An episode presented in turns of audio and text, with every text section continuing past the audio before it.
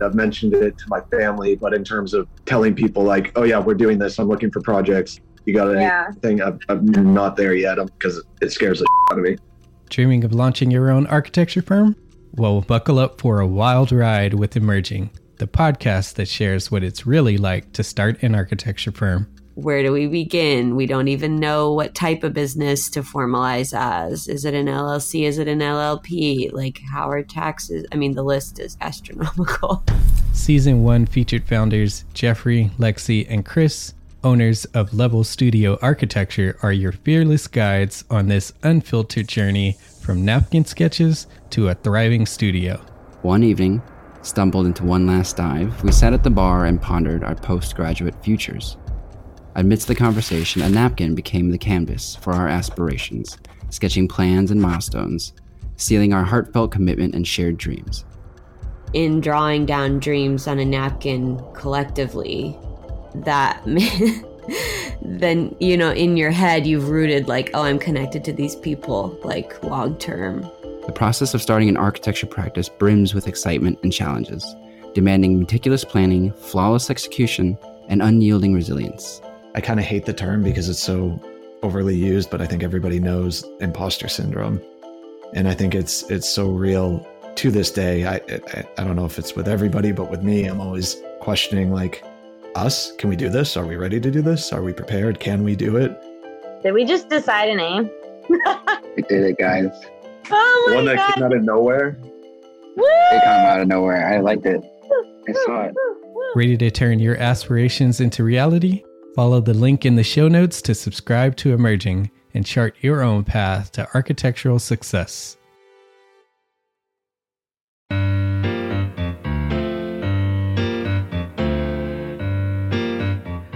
Hello, my name is Demetrius. This is Jason, Hey everyone. and you are listening to Spaces Podcasts Express. Thank you for coming back, everybody.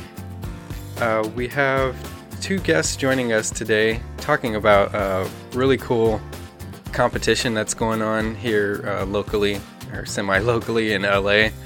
So they are from, well, one is from the AIA LA committee that's putting the competition on. The other basically created a virtual world for this competition or assisted in creating that virtual world.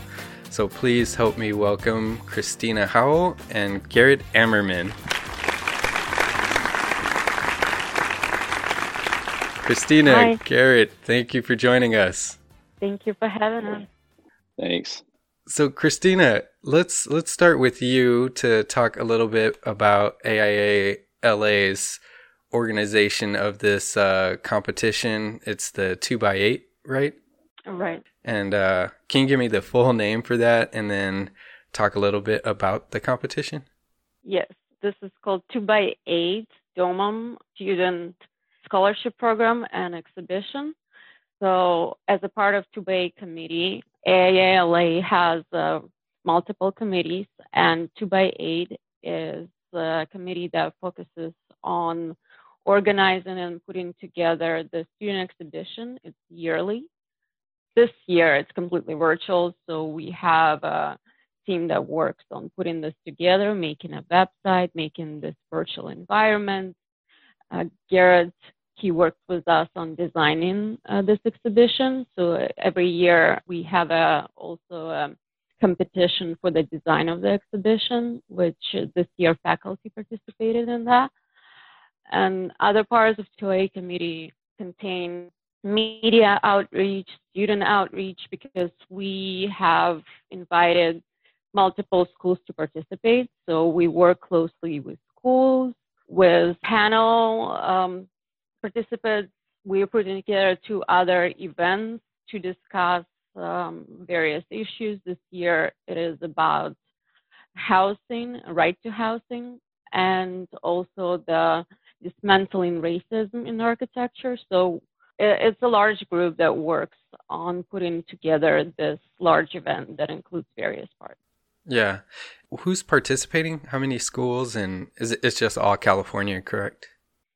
Uh, yes, it's California schools. It's 16 um, architecture schools throughout California.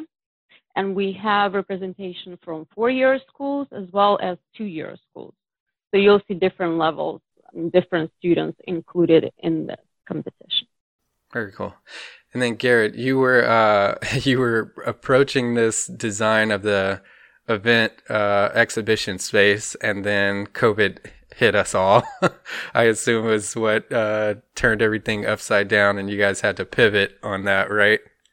Yeah, exactly. We had a um, physical exhibition designed for a space in downtown Los Angeles. You know, we're we're kind of working through the details on that construction sequence, uh, acquiring materials, all that kind of stuff, and then, you know, we got a kind of uh, a pause, a full stop, and then um, uh, convert over to a virtual kind of midsummer. So it was a it was a it was a pretty abrupt uh, change, but um, I hopefully it worked out. We uh, we scrambled to put it all together, and uh, team's been working really hard on it. So we're looking right now at sort of a preview of the virtual world that you've created, and all guests can go to this website. Christina, is it is it going to be? Have you guys decided if it'll be open throughout the rest of the year or um, longer? Yes, it will be open at least to the end of the year. And if you can't make it to the opening ceremony, don't worry. You can always access the website and go through it yourself. So if you are listening to this after the date of the opening, feel free, you can still check it out. But we want to make sure that you go to the website on opening day, which is uh, this Thursday, correct? Yes, it's on the 5th of November at 6 p.m. The 5th of November at 6 p.m. Uh, you have the opening ceremony, and then that's when money will be going to the winner of the competition? Yes, that's when the jury will be announcing the winners of the competition. And then what are the dates of the panels? We have uh, panel one that is called Right to Housing on November 12th uh, from 6 to 7.30 p.m. And then the next panel is in a week. It's called Dismantling Systematic Racism in Pedagogy. And it's on November 19th, also at 6 p.m. to 7.30 p.m. Okay. Uh, very timely conversations. We've been having these um, all year, pretty much, for both of those. So um, look forward to checking those out. So, Christina uh, and Garrett, whoever wants to jump in, what kind of projects are, are going to be on display? Yes, we, we have a variety of projects addressing various issues um, that we will be actually discussing during the panel. But there are some that stood out to us and the jury, and there, uh, well, there's this one that's looking at breaking down the monolithic nature of conventional mixed-use urban building. It's looking at reorganization and maybe um, interstitial spaces between public and private that results in clusters that will um, celebrate a collectivity and individuality. So it steps away from conventional uh, housing as we know it. Then there are also other projects that address uh, neglected uh, populations, for example, in downtown Los Angeles, and looking how we can address that issue. And there's also community college projects that they had while COVID was already in place, and they were tasked with creating projects that would address the pandemic. And they looked at how can we create housing, and they looked at communal living, but also making it safe where people can share communal spaces, but also in a safe way considering the current pandemic. So it's very interesting projects that focus on a lot of current topics and problems that we have out there. And I would just um, I would just add one thing about the website that's really great. That's definitely uh, stands apart from a physical exhibition where you know you would enter space and kind of walk around and have to discover the work. There may be a a kind of pamphlet or something to guide you, but uh, more or less you have to kind of walk around to find the work. What we could do with the virtual space and especially the web-based um, kind of interactivity is, you know, be able to also filter the work. So if you go in to the website and you're viewing the, work, you can also look at different concepts, different ideas in housing, um, social issues from different, uh, you can classify uh, by these concepts, by school, stuff like that. So there is a way that someone could come, go in and uh, look for very specific um, ideas within the work and then filter in order to get a better sense of that. And then it's set up that you can use um, the VR headset, and we're looking at uh, some video or sort of the website where you are walking around in a virtual space, and there's pin-up boards uh, or walls where boards are pinned up on the walls, and then uh, a model that's floating right in front of the wall of the uh, boards, which is really cool. So you can use a headset, VR headset as well, right? It's mainly set up to be viewed on the web like this. So this is all designed in Unity, and you can use your kind of mou- the mouse to keystroke around and look at look at different areas. Okay. And then there's um, presentations, I understand, from each student that you can hear sort, sort of them describing the project. Yes. Uh, what's different about this year is that you're not actually in physical space. And a lot of times when you go to an exhibition in a physical space, you actually don't get a chance to talk to the artist or to a student, for example, in this case, who put together this work. So what's great about this year is that we have recordings of every student describing their project. So you will get this opportunity to actually see them and see what they had in mind and have that almost personal interaction with them. Yeah. Jason, have you been to any of these types of events?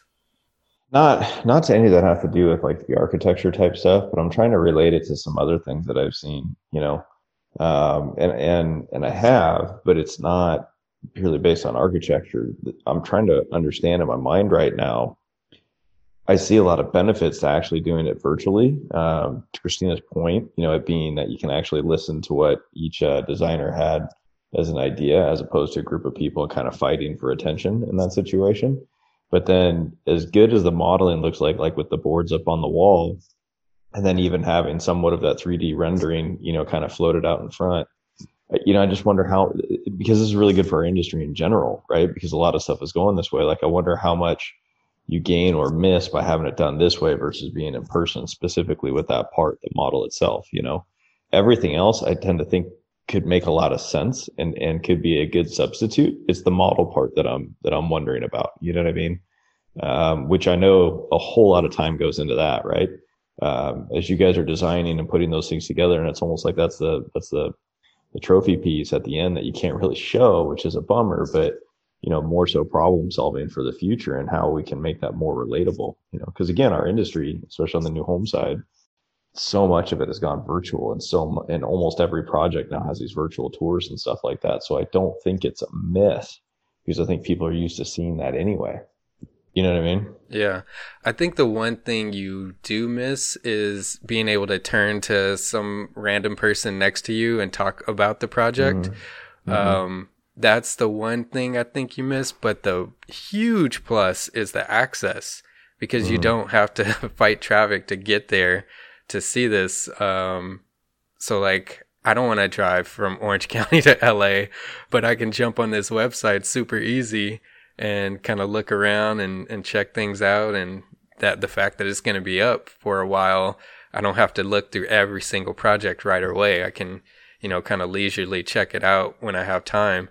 And then being able to jump onto those conversations of uh, the panels from home is really cool. Um, not having to put on a suit and sit, sit in a crowd uh, is a huge plus to me. So uh, I think you guys did a great job of what I can see from here right now. So Garrett, talk a little bit about putting this virtual world together and that that process. What were the difficulties, I guess, trying to accomplish this? What were you trying to create? Yeah, so I mean the probably the biggest challenge in in merging over to the virtual world design versus the physical world is there was just no site. You know, there was kind of nothing to go off of. Um, at least in the physical world, we had a kind of uh, you know tenant rented space that we could bounce off of. There were a few kind of like you know concrete uh, columns in the middle that we could you know kind of dance around with our design and stuff like that. But th- this was just really completely open. You know, design in a vacuum, and it could have been anything. Um, with, with, with, that being said, we we definitely wanted to relate it to the overall uh, brief that we were given. Uh, I mean, the student projects do a lot more with housing than what we were asked to asked to do, but we still wanted to re- relate it to housing and a kind of uh, scalar effect, and also how these uh, individual pods, if if you are starting to look a little bit deeper into this, you'll see that each student project resides within a kind of individual, uniquely shaped pod that's then embedded in this like larger scaffolding kind of sectional quality geometry. So it was, uh, you know, the challenge was that it was very abstract and uh, very broad on what could be done. But once we started zooming in with some of the original typography that was provided on the brief and some of the uh, original kind of color schemes and stuff like that, once we kind of started zooming in, a lot of ideas started coming up. We had a lot of back and forth with the two by eight team and they had some ideas. So it, it kind of uh, you know it eventually it worked itself out.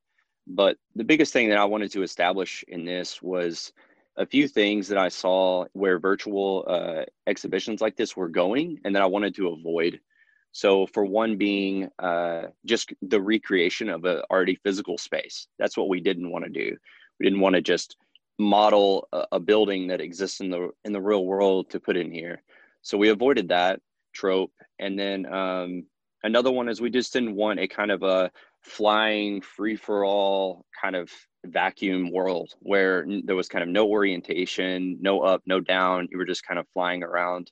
Uh, we saw a few examples like that. So there were we had a couple of constraints as far as what we wanted to avoid. We do end up with something that has general orientation, a kind of up and down, and then these student pods are arranged in this scaffolding. But of course, you know, you can move just as easily up and down as you can side to side, which is a huge advantage of this. And then you can filter, which is a huge advantage. And then I wanted to touch on a point that Jason had. Um, we really like the idea of, you know, getting the student models in here and being able to see those as well, because those are digital models that would not have been seen in a physical exhibit. They would have had to have built a whole another, you know, physical model in order to uh, show in an exhibit, a physical exhibit. So I do I do agree that uh, the disadvantage is you don't get to get up close with this this uh, nicely constructed model with materials and stuff like that. The advantage is I think on a, a further step of this is if the models were you know a little more detailed out materials and things like that and it was uh it, they were had a little bit more time to spend on them then i think the virtual might offer something else that you actually get to get into that model which you couldn't do you Good couldn't point. do obviously you couldn't do that in in physical space you could only ever look at it from aerial point of view so although we don't actually get into the models in this exhibit this time i think that is a, a kind of further further step that they'd probably like to look into for next year that's a really good point actually and one thing i did want to touch on on that from that perspective from the student side um, particularly students that come from disadvantaged sort of backgrounds is that the cost of putting those models together is astronomical. Right. Um, you know, you have a, a, difficult time. They can be, you know, five hundred dollars plus sometimes to to generate those types of models. With, um, you know, if you don't have an income or you are strapping whatever income you can generate to survive on, making those types of models just are extremely difficult. So I, I appreciate that from the student perspective of having uh, avoiding having to put out that extra cost and including the boards because those can be two hundred dollars for those as well. Definitely, I've seen models cost you know four or five thousand dollars with you know 3D printed facades and laser cut uh, interiors, and you know there there's always kind of competition here. So if if if some schools are able to do that and other schools aren't and stuff like that here in the in the kind of virtual world it's a little bit more level. Everything's kind of more on an equal playing field. And uh, you know the the as far as the virtual models go the digital models they can be as detailed as you know the students had time to to do. Yeah so i love it overall. Um, love what you guys put together. I think this is a, a huge there's a, a huge opportunity to move in this direction or maybe in conjunction when we get out of this covid environment um, to have this in conjunction with you know an actual in-person event. But i think a lot of the the burden that is avoided on the student side and the flexibility that this allows for a visitor is amazing to me. And just seeing that that model right there rotating in front of you is so cool. So thank you so much, guys, for joining us. Um, how can people uh, go to the website first, uh, Christina? It's 2by8.org. We'll have a link to the website there. Okay. Do you guys yeah. have separate social media or anything around this event? We have um, a page where you can access all the information. It's AALA 2x8. So you can see all the information on our Instagram page. And there's also a link to the website where you can RSVP and you can find all the information there. So please follow us. It's AALA 2x8. 2 X8. Okay, 2X8. And then, Garrett, your company and how can people follow you and see the work that you're doing?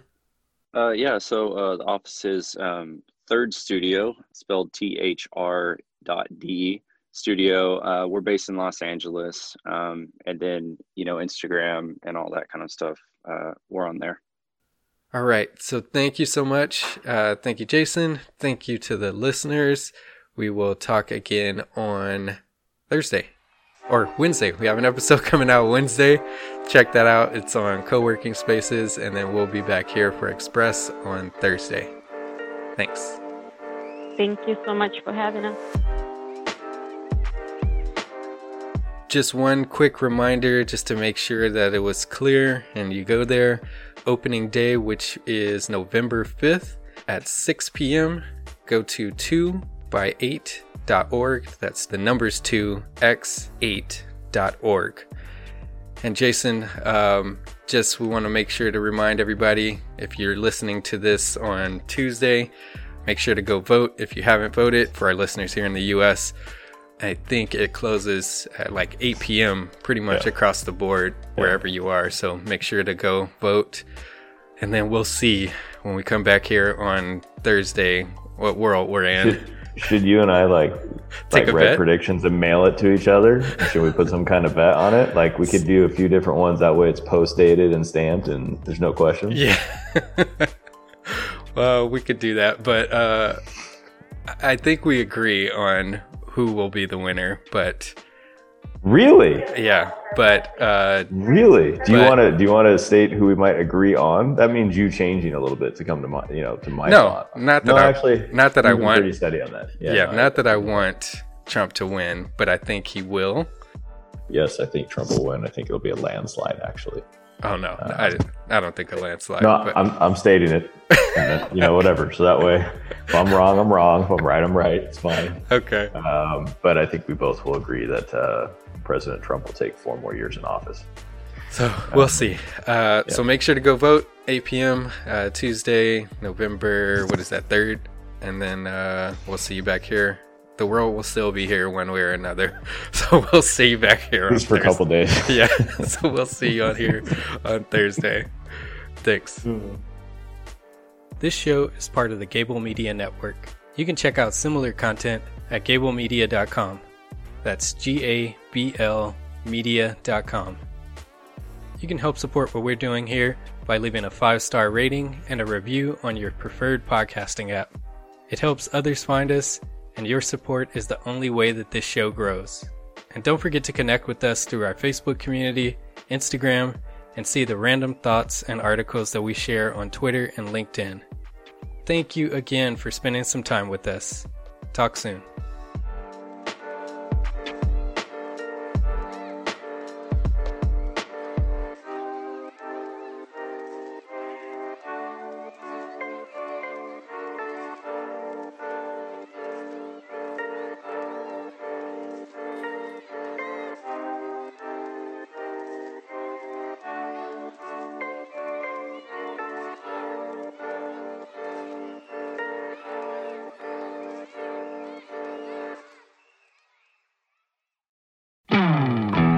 Hey, architecture firm owners and emerging leaders. Get ready for unparalleled insight into the development of a world class architecture firm and a worldwide organization driving the digital transformation of the design and construction industry. With Build Smart, the podcast that's changing how our profession operates.